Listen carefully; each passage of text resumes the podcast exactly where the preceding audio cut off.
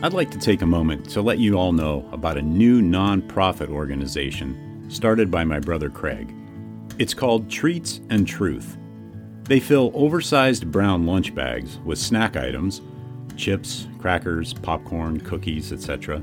Also, a bottle of water, toothbrush, toothpaste, sanitary wipes, and most importantly, a small gospel tract book of John. No cigar?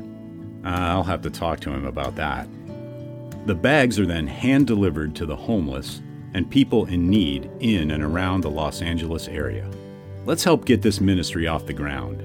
They're a 501c3 tax exempt organization, so any and all donations are tax deductible and greatly appreciated. Visit their website at treatsandtruth.org. Check out the show notes for the link. Also, please follow them on Facebook and Instagram. Thank you.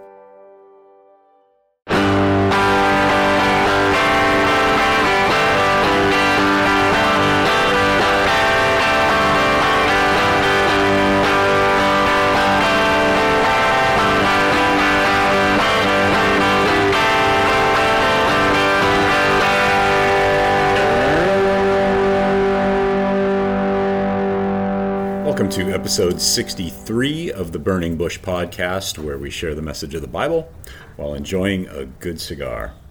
Hope everybody's having a good week and uh, glad you stopped by to listen to the podcast today. Got some dogs out in the neighborhood this afternoon, so hopefully they'll stay quiet and it won't be too much of a distraction while I'm recording this. And this week I am smoking the Southern Draw Kudzu. I'm smoking the Robusto, which is a five and a half by 54. So let's go head on over to their website and uh, check out what they have to say about this cigar. Kudzu Oscuro, our original blend cigar that invaded the South, elegant, classic, and sophisticated. Delicate, fruity, bitter tones of grapefruit, nuts, and coffee develop at the beginning this cigar is tangy, sweetish, meaty, and delivers a nice chocolatey sweetness. Very balanced and multifaceted.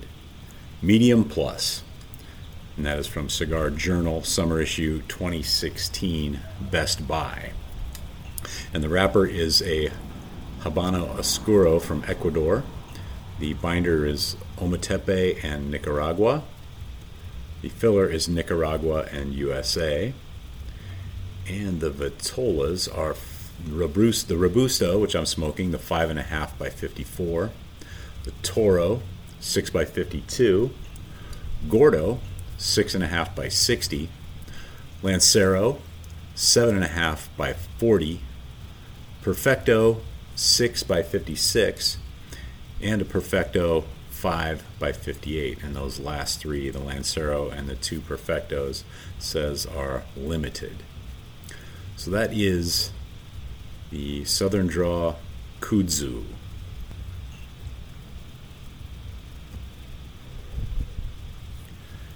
So let's go ahead and get back into Dr. Justin Bass's book, The Bedrock of Christianity. This week we are diving into chapter 4, and the title is Chapter 4 Crucifixion. Christ died for our sins, and he was buried. The fact of Jesus' death as the consequence of crucifixion is indisputable. Gerard Ludemann, The Resurrection of Jesus.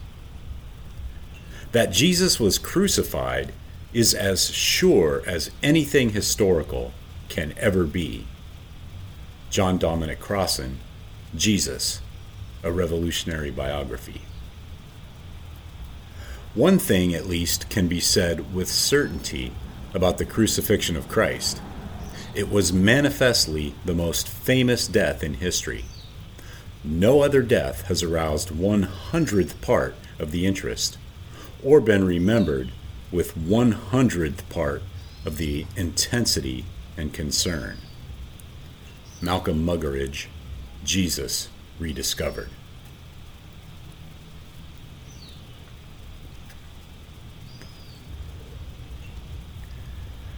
Crucifixion was invented by the Persians, advanced by the Greeks, but perfected by the Romans. Crucifixion as a capital punishment came to an end only by the orders of the Roman Emperor Constantine the Great in the early 4th century AD after he converted to Christianity. It is arguably the most brutal, shameful, and inhuman death penalty to ever enter the mind of humankind. Josephus referred to it as the most wretched of deaths. Josephus, Jewish War 7.203. Among all the historical records we possess concerning crucifixion, only one person is said to have survived. Josephus, who was working for Rome at the time, tells us that the Roman general Titus sent him to a certain village called Thecoa in order to know whether it was a place fit for a camp. On his way back, he saw many captives crucified, three of his personal friends among them. Josephus persuaded the soldiers to take them down and give them the best medical care they could. Only one survived. Life, 420 to 421.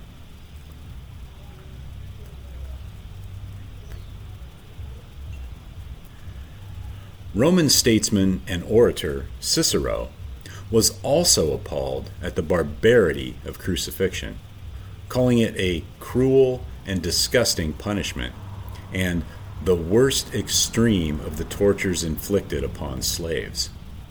Against Verres, 2.5.166 and 169.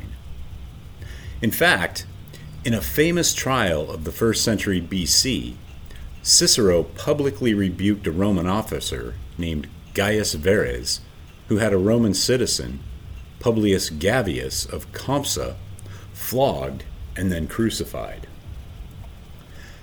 Death by crucifixion was mostly reserved for slaves. Roman citizens were almost never crucified. Publius Gavius was a well known exception.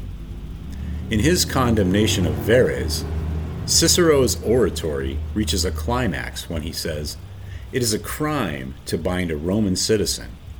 To flog him is an abomination. To put him to death is like murdering your own father. To crucify him, what? There is no fitting word that can possibly describe so horrible a deed.